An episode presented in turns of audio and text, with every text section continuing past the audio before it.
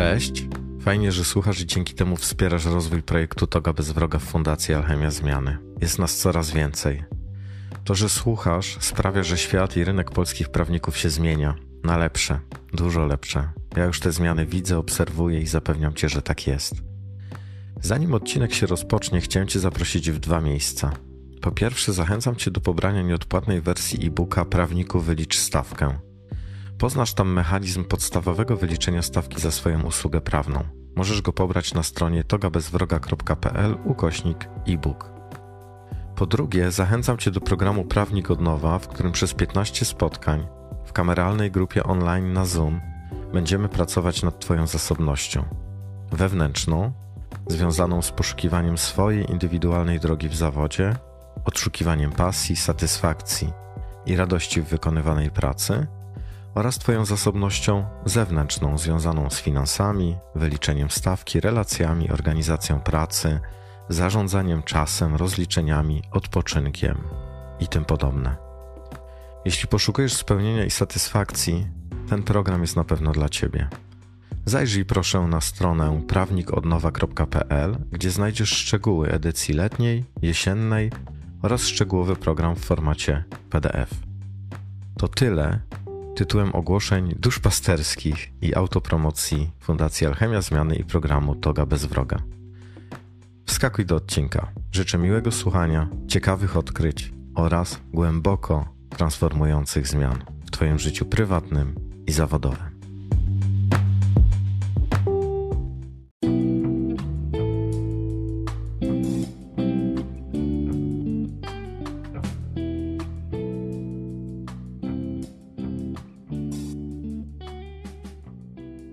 Dzień dobry albo dobry wieczór. Nie wiem, gdzie słuchasz i o której godzinie słuchasz.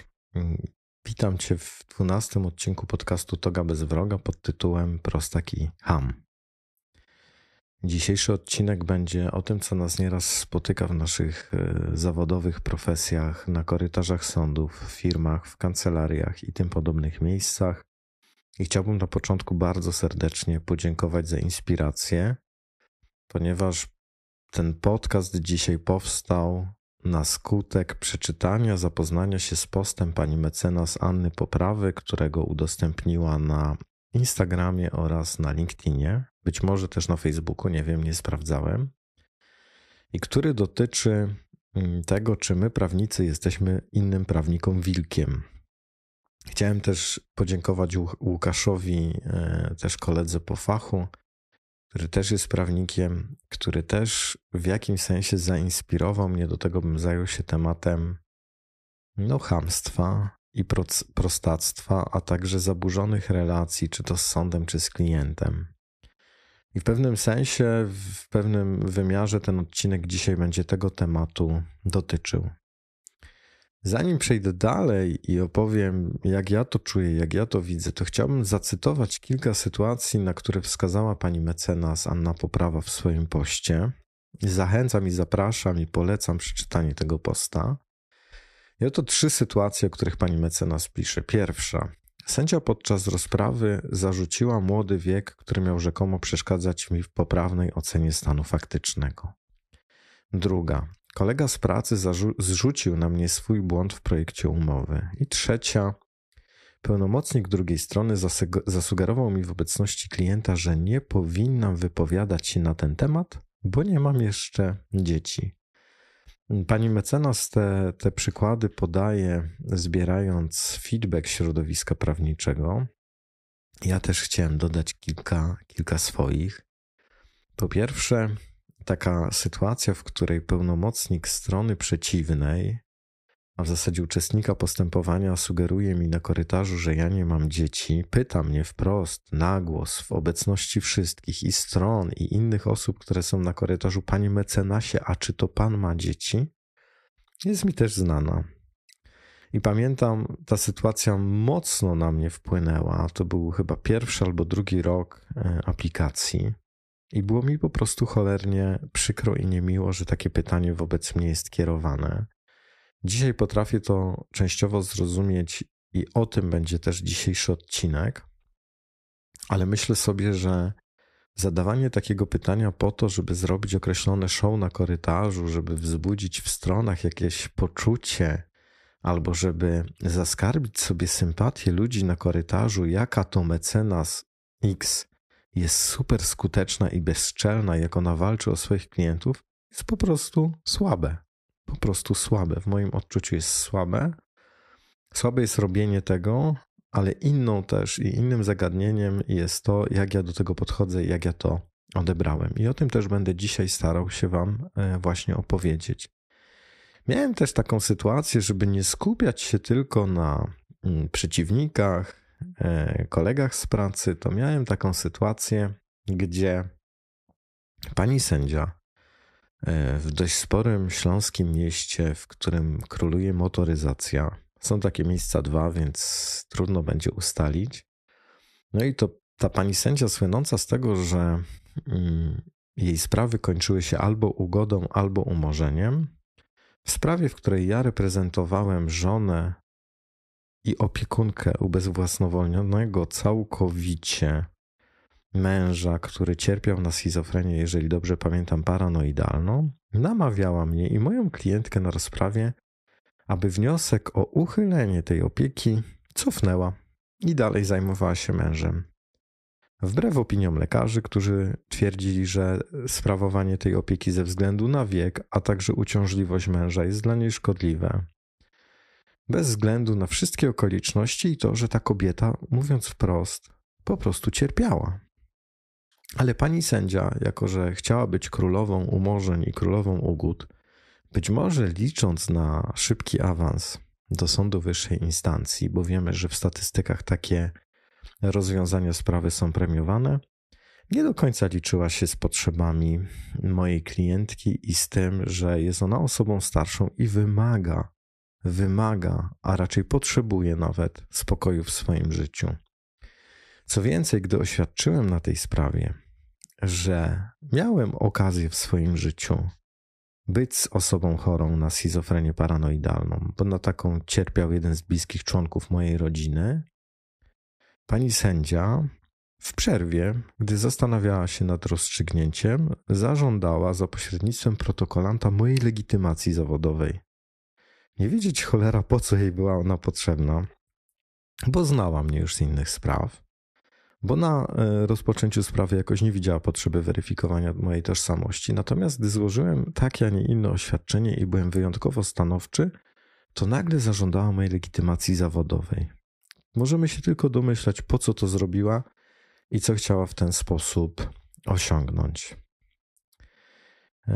Zresztą miałem też u tej samej pani sędzi inną sprawę, w której pani sędzia no, poprosiła strony, aby udały się na korytarz celem ugodowego zakończenia sprawy, na co po powrocie, gdy strony były skonfliktowane, oświadczyła do mnie, że po tym jak strony w jakiej energii i atmosferze wracają na rozprawę, poznaje się klasę mecenasa, panie mecenasie.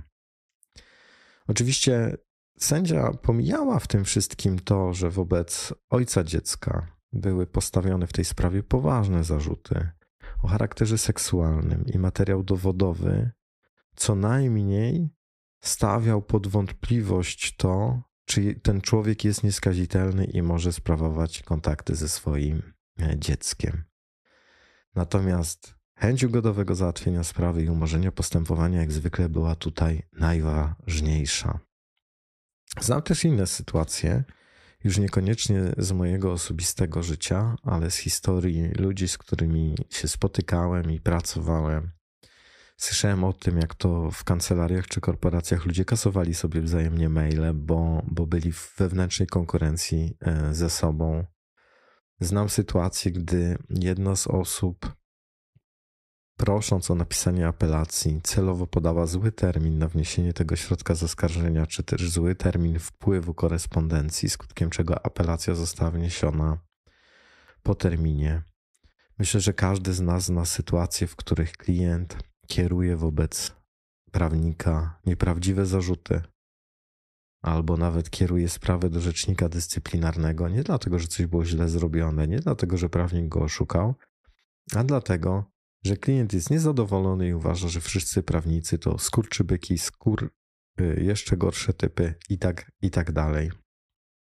No już pomijam sytuacje, w których klient ma pretensje i obciąża prawnika odpowiedzialnością za to, że, że sam w swojej sprawie pewnych rzeczy nie upilnował. To myślę, że naturalne jest to, że ludzie, którzy nie mogą przyjąć swojej odpowiedzialności wobec siebie, szukają jej na zewnątrz. Co chcę w ogóle przez to powiedzieć? Chcę przez to powiedzieć, że wszyscy, wszyscy my prawnicy, czy jesteśmy adwokatem, radcą, notariuszem, sędzią, prokuratorem, spotykamy się z czymś, co moglibyśmy nazwać chamstwem i prostactwem. Z takimi zachowaniami, które przekraczają nasze rozumienie tego, co powinno, a co nie powinno być w wymiarze sprawiedliwości, w prawniczym zawodzie, w zawodach zaufania publicznego, które cechują się nieskazitelnością charakteru prawnika, a także bardzo wysokim poziomem moralnym i etycznym przedstawicieli tych zawodów. Więc nazwałem to prostactwem i chamstwem, ale tylko z takiej no, tendencji, którą mam, że lubię być, lubię być i przychodzi mi to dość naturalnie, czasem troszkę kontrowersyjne, ponieważ mój osąd na temat zachowania tych osób, czy pani sędzi, o której opowiadałem, czy sytuacje, które opisuję, robiąc wywiad wśród środowiska mecenas poprawa, to ten mój osąd, on w trakcie tego podcastu będzie ulegał pewnej ewolucji i zmianie, bo chciałbym wam pokazać ten temat z różnych stron. I tak uważam, że jest to konieczne dla jasności mojego wywodu. Mogłem spiąć to na początku taką klamrą, że nie wszystko złoto, co się świeci i nie taki diabeł straszny, jak go e, malują. Chciałbym, żebyś poznała, poznał w dzisiejszym podcaście w odniesieniu właśnie do tych sytuacji, o których mówiłem i pewnie podobnych, które znasz, żebyś poznała, poznał kilka mechanizmów i zależności, które nami ludźmi po prostu rządzą i które ja dostrzegam w świecie prawników, choć wiadomo nie tylko prawników. Są to mechanizmy psychiczne typowe dla nas ludzi. I gdy ci je przedstawię, gdy spróbuję cię przekonać do tego, jak to wszystko działa i dlaczego nam to coś robi, to później dopiero przejdę na końcu podcastu dzisiejszego odcinka do powiedzenia o tym, co my to, z tym możemy tak naprawdę zrobić, jak możemy się zachowywać, jak możemy się przed tym w cudzysłowie bronić. Do rzeczy. My prawnicy, i trzeba sobie to powiedzieć wprost, jesteśmy wrażliwcami. Jesteśmy wrażliwcami w maskach i w zbrojach. W moim odczuciu to nie ulega żadnej wątpliwości, ponieważ stykałem się przez osiemnaście lat pracy z prawnikami na co dzień. Teraz stykam się z nimi praktycznie też na co dzień, ale już w zupełnie innym charakterze. Moje zdanie jest takie, że osiemdziesiąt, może dziewięćdziesiąt procent prawników, jak nie więcej, to wrażliwcy. I są to tacy wrażliwcy, którzy chronią swoją wrażliwość, a często też się jej po prostu wstydzą. Bierze się to z faktu, że żyjemy w czasach, w których nie ma zbyt wiele miejsca na miękkich ludzi. To się oczywiście zmienia. Świat przychodzi pod, pod względem świadomości wielką, wielką ewolucję, następuje wielki skok świadomościowy, jednak ten proces też ma swój czas, swoją pojemność i to wszystko się tak nagle nie zmieni. Wrażliwość, delikatność, miękkość z jakiegoś powodu uznawana w naszym świecie jest za gorszą od tego, co twarde, wynikowe, mierzalne i tym podobne. I ta wrażliwość, ta delikatność w naszych naturach, w tym, co jest u nas w środku, w serduchu, z reguły jest ukrywana. A jest ukrywana dlatego, że nie pasuje do tego, z czym się kulturowo w społeczeństwie utożsamia prawnika. Czyli z pewnego rodzaju niezłomnością, nieznisz- niezniszczalnością, byciem zawsze na straży praworządności, byciem odważnym, bezwzględnym, bezprecedensowym i tak dalej. Oczywiście wymieniam przykładowe cechy, nie każdy wszystkie te cechy widzi i, i ich używa do opisywania prawników, natomiast zakładam, że zgodzisz się ze mną, że sporo z tych cech, które wymieniłem, to te, które się prawnikom przypisuje. Zresztą hasło przewodnie adwokatury, historyczne hasło adwokatury Bóg, honor, ojczyzna jest właśnie, jest właśnie o tym. Zresztą ja, ja gdy widzę zawsze to hasło, to, to myślę sobie tak, że jeżeli ktoś jest ciekawy, co w konotacjach, w takim w tle, w, w podłożu tego hasła się mieści, to zachęcam do lektury Davida R. Hawkinsa, do książki Przekraczanie poziomów świadomości, gdzie on pokazuje, jaki poziom definiowania rzeczywistości, jaki poziom wartości, jak wpływa na poziom naszej świadomości i na to, w jakim świecie żyjemy, jaki świat sobie na zasadzie projekcji psychologicznej wyświetlamy na zewnątrz nas. David Hawkins to wybitny amerykański psychiatra i książki, które wydał, które napisał, to absolutne arcydzieła dla każdej osoby, która zajmuje się rozwojem osobistym albo która po prostu cierpi i jest nieszczęśliwa. Wracając do, do prawników, ja jestem też zdania, że my wybieramy ten zawód bardzo często po to, by się chronić. Często w naszym życiu, w życiu młodego prawnika, we wczesnych jego etapach dzieje się coś, co sprawia, że prawnik chce bronić siebie, chce być silny, chce być nie do ruszenia, a z drugiej strony też chce stać na straży skrzywdzonych i ciemiężonych. Myślę, że broniąc i chroniąc innych, mając taką potrzebę, w gruncie rzeczy też nieświadomie chcemy obronić i ochronić siebie. Ja uważam, że ten mechanizm, który towarzyszy prawnikom i który też jest, czytałem w jakimś amerykańskim opracowaniu, słyszałem też w jednym z amerykańskich podcastów, że jest przebadany na tamtym terytorium, to ten mechanizm, kto trafia do tego zawodu, jest bardzo dobrze też pokazany w, w długometrażowych Batmanach. Nie tylko w ostatnim Batmanie, ale myślę, że, że każdy duży Batman, którego oglądaliśmy, jest w gruncie rzeczy o tym.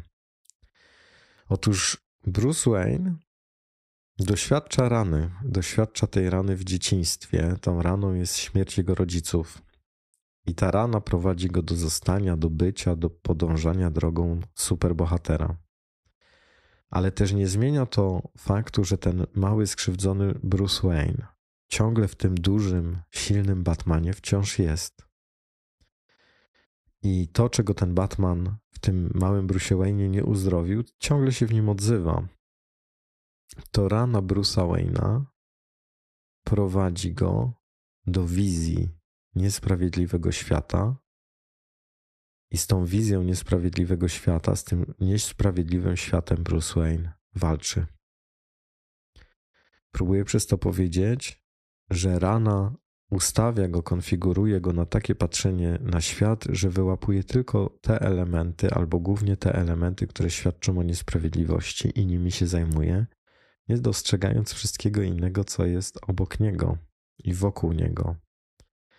Pod spodem, i tutaj uwaga może być mocno, pod spodem motywacji Bruce'a Wayne'a jest brak akceptacji dla faktu, którego zmienić się już nie da, że jego rodzice nie żyją i że zostali zabici.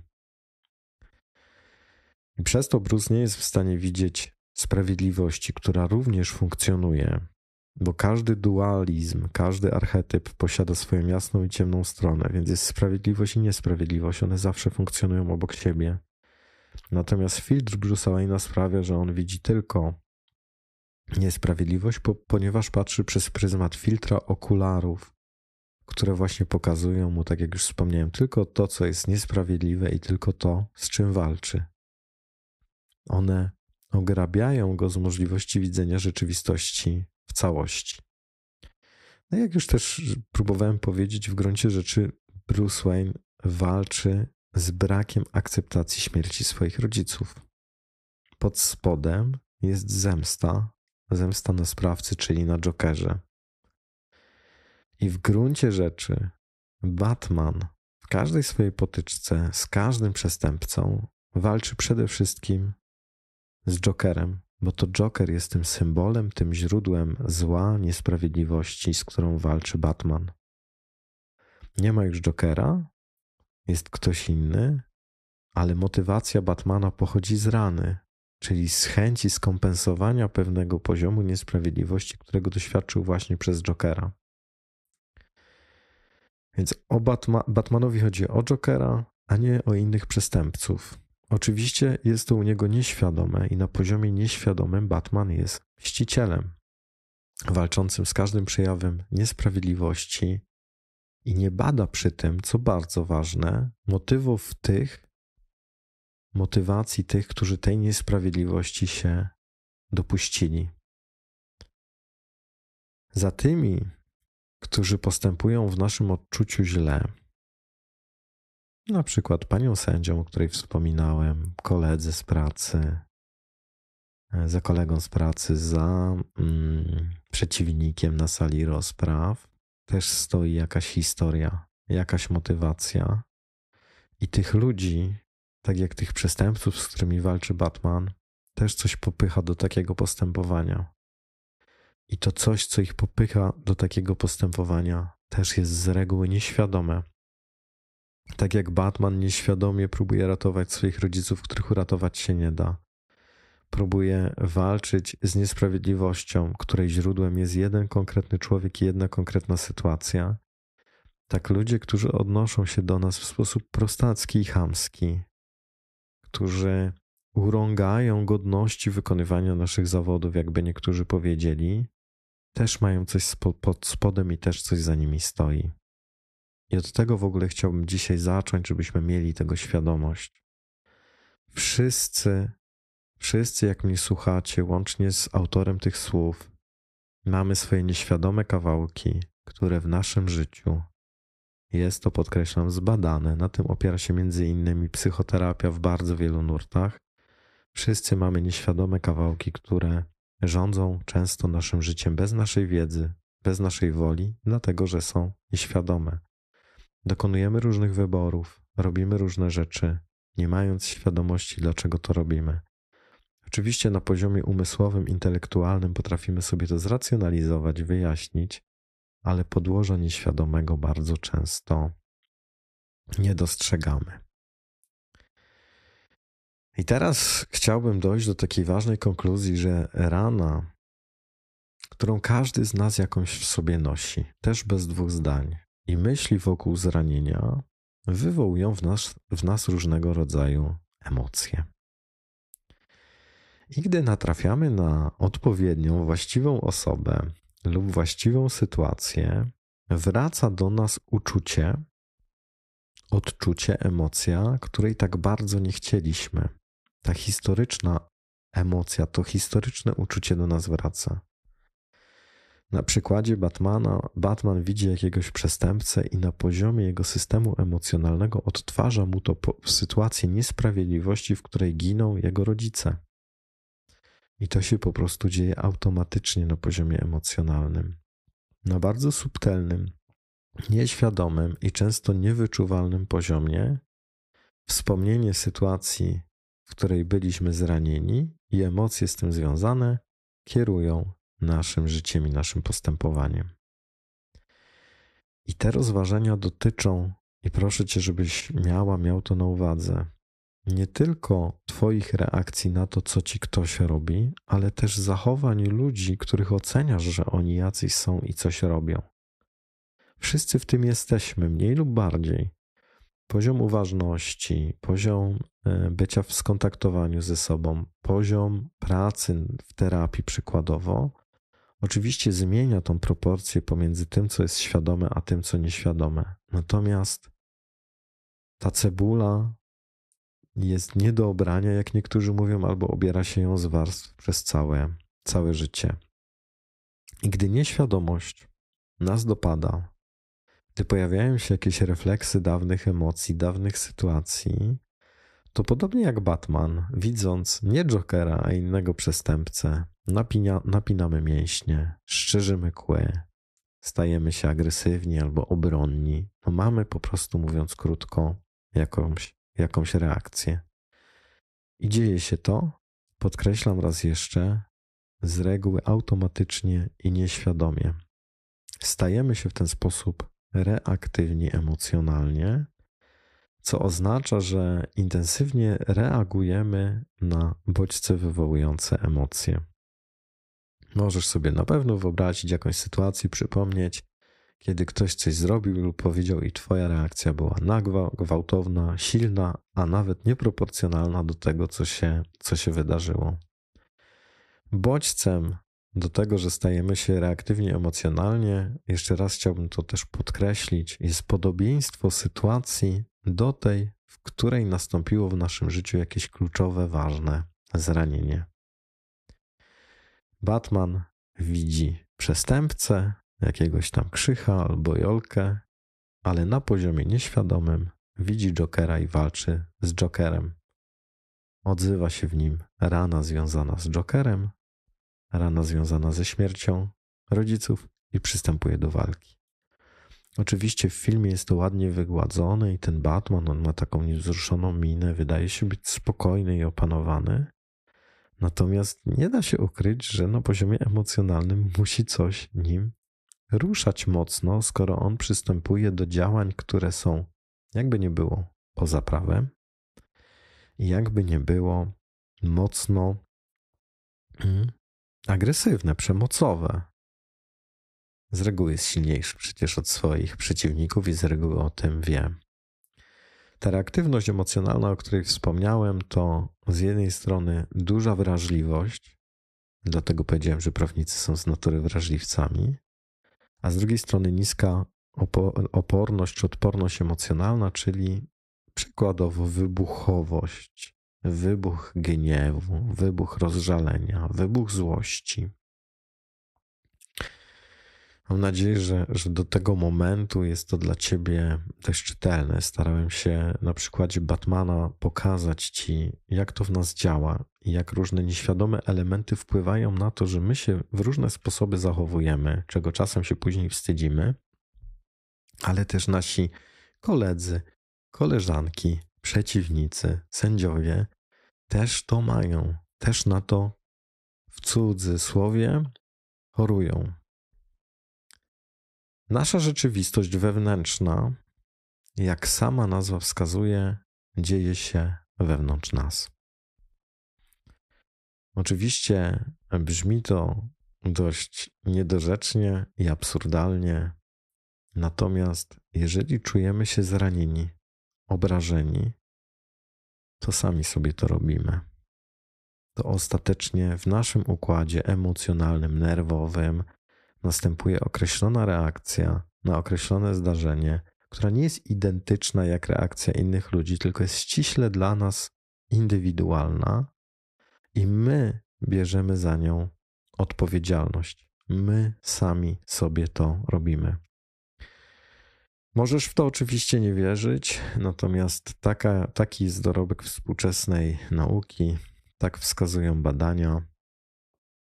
Zresztą nie trzeba do tego badań. Jeżeli zaczniesz zagłębiać się w siebie, pracować ze swoim bólem, ze swoim cierpieniem, to wierz mi, że szybko odkryjesz, że sama sam robisz sobie to wszystko. Że podstawowym i głównym źródłem naszego cierpienia jest nie to, jaka jest rzeczywistość, jak się ktoś zachował, a to, jak to odbieramy i jakie nadajemy temu znaczenie. Zauważ też, że gdy ktoś nazwie cię przykładowo, że jesteś biedakiem i żebrakiem, a ty nie czujesz się ani żebrakiem, ani biedakiem, to najprawdopodobniej z jego obelgi, jeżeli to dla ciebie obelga, nic sobie nie zrobisz.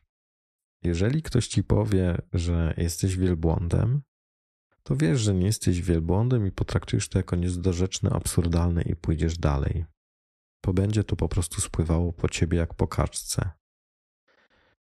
Ale też zobacz, czy tak samo to działa, gdy ktoś cię na przykład nazywa chciwym mecenasem, chciwym prawnikiem, niedoświadczonym prawnikiem. Co ci to wówczas robi? Jeżeli nazwanie cię wielbłądem nic ci nie robi, a nazwanie cię chciwym, mecenasem albo niekompetentnym coś ci robi, to to oznacza, że adresat tego, tej wypowiedzi tą wypowiedzią dotyka czegoś ważnego w tobie, czegoś, czego nie chcesz widzieć. I uwaga, nie sugeruję, broń Boże, że jesteś chciwa, chciwy czy niekompetentna, niekompetentny.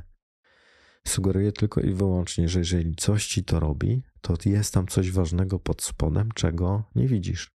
Coś cię dotyka i z jakiegoś powodu jest jakieś znaczenie, które temu, co usłyszałaś, usłyszałeś, nadaje.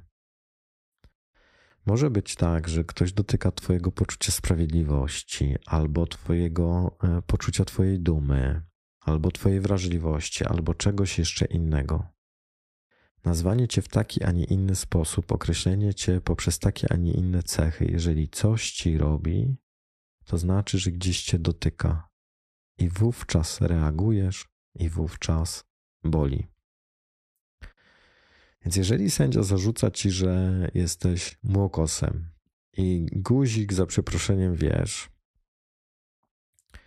to na pewno nie dotknie cię ten zarzut ze strony sędziego, jeżeli masz poczucie kompetencji w danej sprawie i wiesz, że wszystko jest zrobione dobrze i porządnie. Ale też, gdy wiesz, że wiek nie ma znaczenia dla poziomu profesjonalizmu, doświadczenia i sposobu prowadzenia sprawy. Jeżeli to wszystko wiesz, masz to w sobie na poziomie pewności, czyli jest w tobie pewność siebie, pewność tego, co robisz i jak robisz, to sędzia powie swoje, a ty możesz mu spokojnie odpowiedzieć: proszę Wysokiego Sądu, sąd się myli, jestem bardzo dobrze przygotowana do sprawy, mam doświadczenie, zebrałam wiedzę, mam doświadczenie w swoich sprawach, zebrałam doświadczenie kolegów i tak dalej. Albo level jeszcze wyższy. Powiesz: nie zgadzam się, proszę sądu, z Wysokim Sądem, i nie będziesz się tłumaczyć, nie będziesz się usprawiedliwiać, bo wiesz najlepiej, co i jak robisz. Więc dotknie cię taki przytyk sądu tylko wtedy, gdy jest coś pod spodem, czego nie widzisz. Z, z jednej strony w tym przykładzie może to być właśnie niepewność tego, czy masz wystarczające doświadczenie. Z drugiej strony możesz poczuć się tak samo, jak czułaś się, czy czułeś się, jak umniejszał ci ktoś bliski w twoim dzieciństwie, na przykład rodzic czy opiekun. To wszystko są rany. Jeżeli dotyka cię coś, dotyka, no to tak jakby ktoś włożył ci palec w otwartą ranę. Są rzeczy, które nas nie dotykają, i te, które nas dotykają. No i ja używam takiej metafory, że to, co robią inni, czy to, co mówią inni, nas dotyka nie dlatego, że mają sól w ręce, a dlatego, że przykładają sól w miejsce, w którym jest otwarta i niezagojona rana.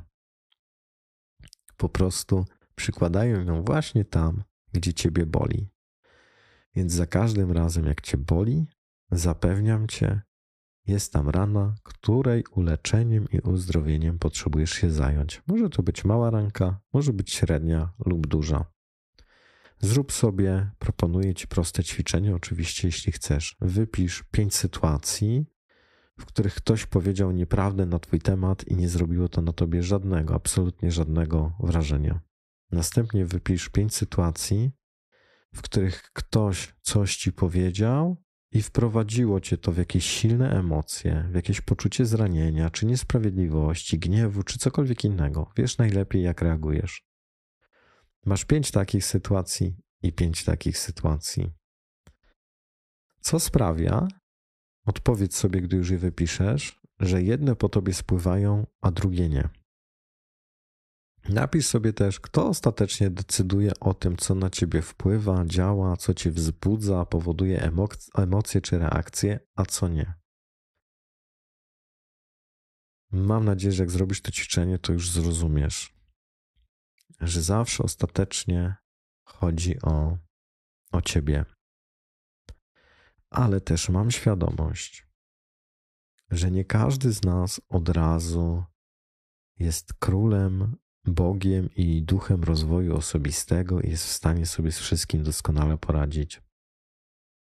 I ani nie oczekuję ja od ciebie, ani ty od siebie nie oczekuj, że wszystko będzie nagle w życiu spływało po tobie jak po kaczce, bo to by oznaczało, że na poziomie psychicznym już w twoim życiu nie masz zbyt wiele do zrobienia, no albo zaczynasz stać się wielkim awatarem oświeconym, takim jak Budda czy Jezus. Myślę, że nasza ludzka natura i tendencja jest jednak taka, że jesteśmy bliżsi bycia człowiekiem niż bycia świętym czy Bogiem. Oczywiście z wyjątkami, które, które spotykamy i które są godne pochwały i godne też naśladowania. Gdy myślę o tych wszystkich sytuacjach, w których panuje prostactwo i chamstwo, choć jak już powiedziałem, musimy być świadomi tego, że w gruncie rzeczy i prostactwo, i chamstwo są wynikiem nieświadomości człowieka, który się nimi posługuje, to gdy myślę sobie o tych sytuacjach, to przychodzi mi do głowy cytat Marka Aureliusza. Niektórzy nazywają to modlitwą o pogodę ducha. I Marek Aureliusz miał mawiać, czy miał napisać: Boże, użycz mi pogody ducha, abym godził się z tym, czego nie mogę zmienić, odwagi, abym zmieniał to, co mogę zmienić, i mądrości, abym odróżniał jedno od drugiego. I życzę ci, jeśli oczywiście tego chcesz, żeby ten cytat towarzyszył w twoim dalszym życiu zawodowym za każdym razem, gdy ktoś ci robi kuku i zachowuje się nie tak, jak chcesz. Żebyś umiała, umiał odróżnić sytuacje te, w których potrzebujesz coś zmienić, od tych, w których potrzebujesz się z czymś pogodzić i to zaakceptować. Więc z tym, z tym cytatem spróbuj spojrzeć na zachowania tych, których możesz uważać właśnie za chamów i prostaków. Spójrz na tych ludzi i spróbuj, proszę, zauważyć, że tam też jest drugi człowiek. Ktokolwiek nas traktuje w określony sposób, on też jest istotą ludzką. I ten człowiek też miał jakieś dzieciństwo i też ma swoje rany. On też się z czymś mierzy. On też nie jest doskonały i też popełnia błędy, tak jak ja i tak jak ty. Tego człowieka też różne rzeczy dotykają i część jego zachowań z jego zachowaniami obronnymi. Robi je, bo boi się zranienia, a robi je, bo lęka się czegoś bardzo, na przykład lęka się przetrwania i dlatego tak bardzo mu zależy na klientach i zarobieniu pieniędzy, że jest w stanie obrażać wszystkich dookoła, byleby tylko mieć i pieniądze, i klientów. Spróbuj to zobaczyć. Ja tego nie usprawiedliwiam. Ja próbuję ci powiedzieć, że każdy medal ma dwie strony. Więc nasze niektóre zachowania, ale też niektóre zachowania naszych koleżanek i kolegów, wspólników, sędziów, przeciwników są po to, by ukryć ich wrażliwość. Robią to również po to, by ukryć swoją wrażliwość, swój ból, swój lęk, różne swoje kuku, o których nie chcą z nikim mówić i nikomu się do nich przyznać. I one też są totalnie nieświadome, jak już mówiłem, automatyczne. Tak jak reaktywne jest walczenie Batmana o sprawiedliwość, w której to walce nie walczą z faktycznymi przestępcami, a cały czas z Jokerem. I w cały czas w gruncie rzeczy ta, ta jego walka toczy się o jedną sytuację z życia, która spowodowała powstanie rany. A w gruncie rzeczy walczy z brakiem akceptacji tego, co się stało w jego życiu i coś już nie odstanie. Walczy sam z sobą. Próbuję też zachęcić cię do takiego myślenia, że osoby, które nas obrażają, które źle nas traktują, ostatecznie, i tak jest moje doświadczenie własne, na sto procent ostatecznie same nie czują się z tym dobrze. Uderzając i waląc w kogoś, też ponoszą tego koszty psychiczne. Niektórzy je później usypiają, wyciszają, stosują różne substancje, różne sposoby na to, żeby złagodzić swój ból i swoje cierpienie związane z tym, że robią określone rzeczy. W osobach, które, które nas ranią, też są zra- zranienia, też są ładunki emocjonalne, z którymi sobie nie radzą. I te ładunki, te zranienia częstokroć tą osobą kierują bez jej świadomości. z niewielkim albo żadnym udziałem jej woli. I ta osoba, ja tak robiłem. Ja też byłem kiedyś arogancki, bywałem chamski. Zdarzało mi się też bywać prostakiem. Mówię w życiu zawodowym oczywiście. Więc, więc ja też i myślę, że dużo osób tak robi, później zagłuszają w sobie to, co się wydarzyło. Ale jesteśmy tak skonstruowani i co do tego mam pewność, że ostatecznie za to wszystko, co robimy innym, płacimy, bo robimy to również sobie. My z tym później zostajemy. Więc człowiek, który cię obraża, źle traktuje, on też z tym ostatecznie zostaje. Osoba, która jest niemiła dla mnie, jest też przecież niemiła dla siebie. Gdy ja się kłócę z moją żoną i jestem niemiły, to ostatecznie sam się źle czuję z tym, że byłem niemiły dla niej. Więc ja też jestem niemiły dla siebie, bo chciałbym, żeby było dobrze.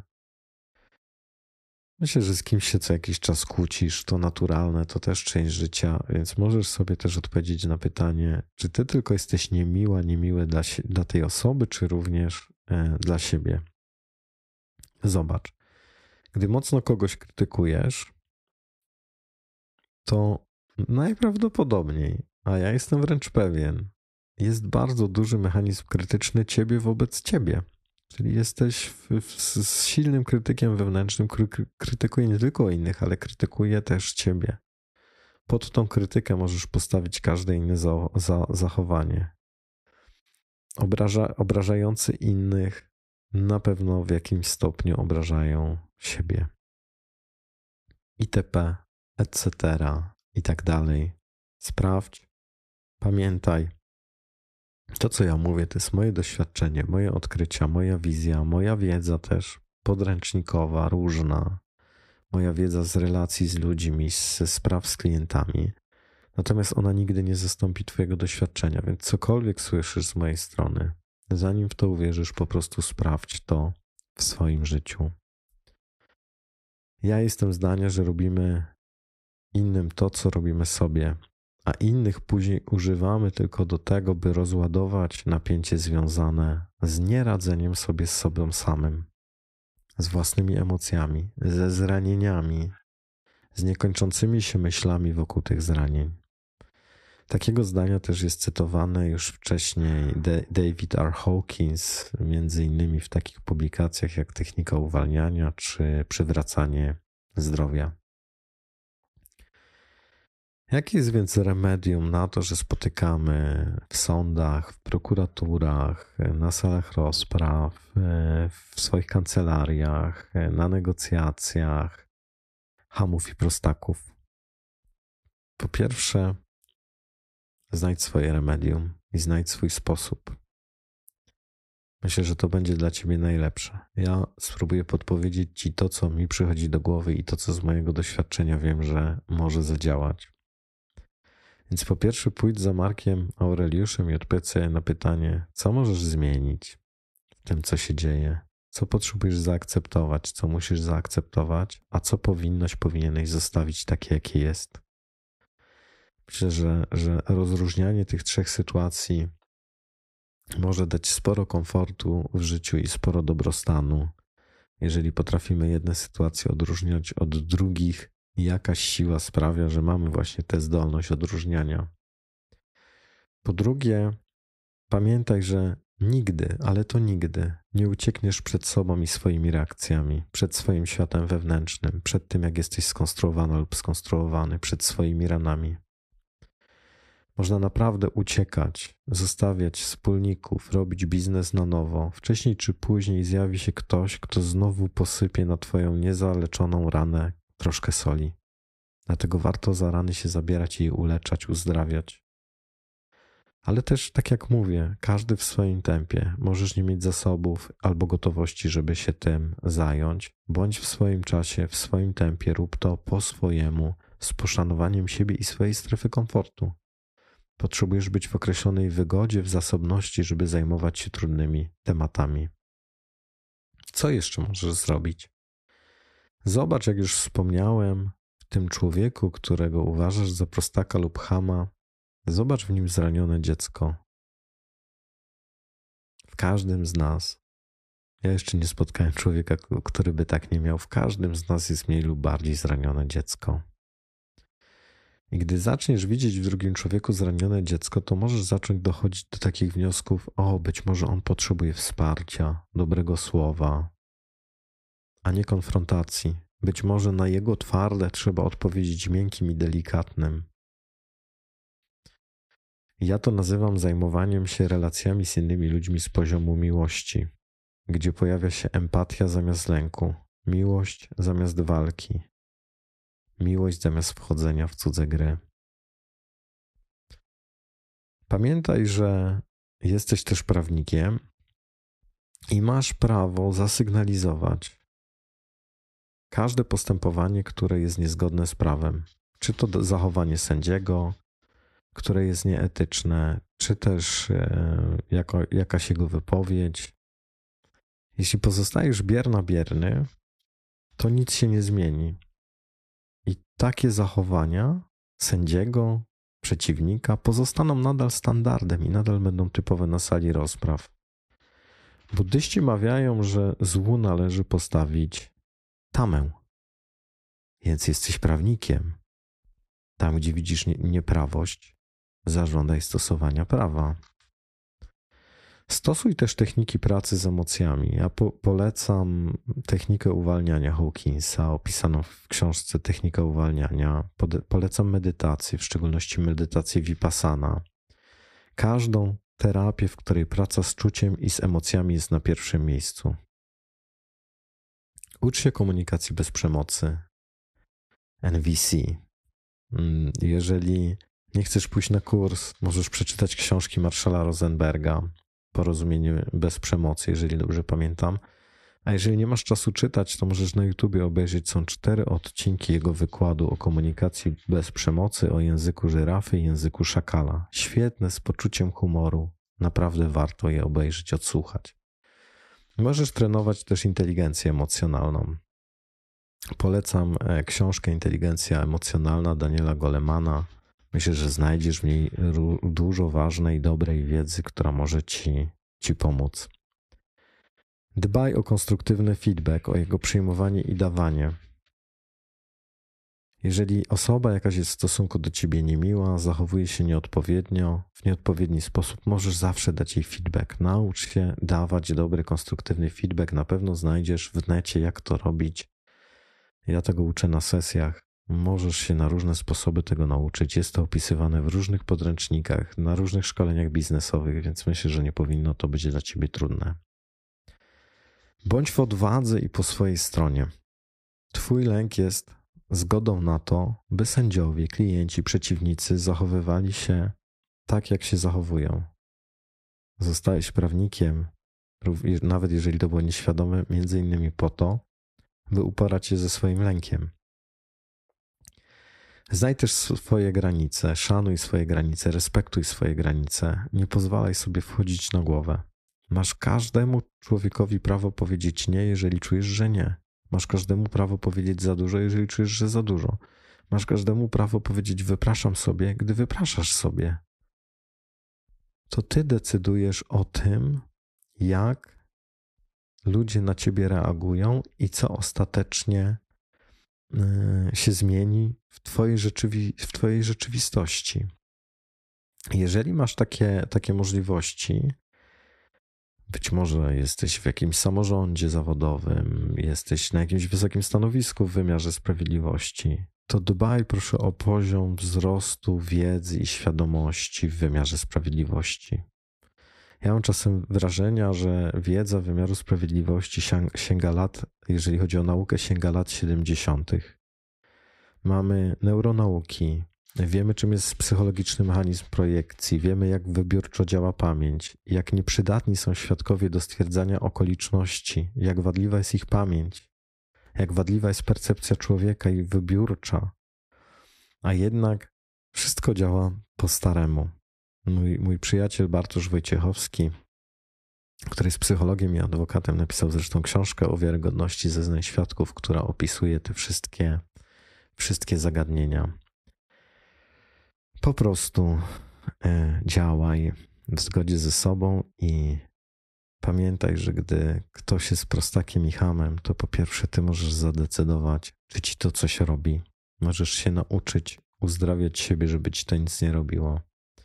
A po drugie możesz pamiętać o tym, że ten drugi człowiek też ma swoje rany i też robi różne rzeczy nieświadomie. Może gdyby miał więcej świadomości, to by ich nie robił. Może bezwiednie powtarzać cudze wzorce. Więc dla mnie rozwiązaniem na to wszystko ostatecznie jest miłość. Miłość do siebie, poszanowanie siebie i miłość i zrozumienie drugiego człowieka, który również błądzi. Po prostu również błądzi. Na dziś to wszystko. Na pewno było słychać drapanie pieska, albo dwóch piesków, albo i trzech. Więc za zakłócenia serdecznie przepraszam. Taka natura naszej nowej lokalizacji, więc chyba pieski następnym razem będę musiał zamknąć w pomieszczeniu, w którym nie dotrą pod moje drzwi. Bardzo proszę o wsparcie podcastu, o jego recenzje, komentarze, polubienia, udostępnienia. Jeżeli uważasz, że to co robię ma dla prawników sens, to co robię w ramach fundacji ambicje kropka org, to proszę, dziel się tym, informuj o tym, pukaj z tym, gdzie trzeba. Jeżeli chcesz wesprzeć działalność fundacji, projekt Toga bez Wroga, projekt Toga bez Wroga i to, co robię w ramach tego projektu, możesz mnie, mnie znaleźć z tym projektem na patronite kropka pl, patronite kropka pl ukośnik Toga bez Wroga. Jeżeli jesteś zainteresowana, zainteresowany tym, co robię w sesjach na jeden, jeden na jeden z prawnikami, to zajrzyj proszę na stronę toga bez wroga kropka pl. Tam znajduje się oferta fundacji związana z, z działalnością Togi bez Wroga. I zapraszam też, jeżeli chcesz wrócić do archiwalnych odcinków podcastu, uruchomiliśmy stronę toga bez wroga kropka pl ukośnik podcast, gdzie znajdują się wszystkie odcinki podcastu Toga bez Wroga oraz wszystkie odcinki podcastu Jacka Stanisławskiego w ramach marketingu prawniczego w praktyce, w których ja występuję. Na stronie toga bez wroga kropka pl ukośnik mastermind możesz jeszcze zapisać się na mastermind, który najprawdopodobniej wyruszy na początku przyszłego roku. Osoby, które już się zapisały, dostały ode mnie maila z prośbą o udzielenie kilku informacji dotyczących potrzeb związanych z tym mastermindem. Jeżeli jesteś taką osobą, proszę odpisz na tego maila. Mógł trafić do spamu. Przypomnę się jeszcze w tej sprawie na pewno mailowo. Jeżeli chcesz, żeby twój samorząd zawodowy mnie zaprosił, żebym mógł szkolić prawników, edukować ich, dzielić się swoją wiedzą na głębszym poziomie, na poziomie też narzędziowym, zapukaj proszę gdzie trzeba. I odpocznij. Po prostu odpocznij. Pamiętaj o odpoczywaniu. Pamiętaj, aby odpoczywać nie tylko w przerwach, ale też umieć odpoczywać w tym, co robisz każdego dnia w swojej pracy zawodowej. Bardzo ci dziękuję za wysłuchanie podcastu. Spotify umożliwia też wrzucanie podcastów wideo, więc jeżeli mi się uda, to podcast też jest dostępny w Spotify w formie wideo. Sprawdzę, zobaczymy. Za tydzień będę miał większą wiedzę. Bardzo ci dziękuję. Odpocznij raz jeszcze i do usłyszenia i do zobaczenia za siedem lub osiem dni.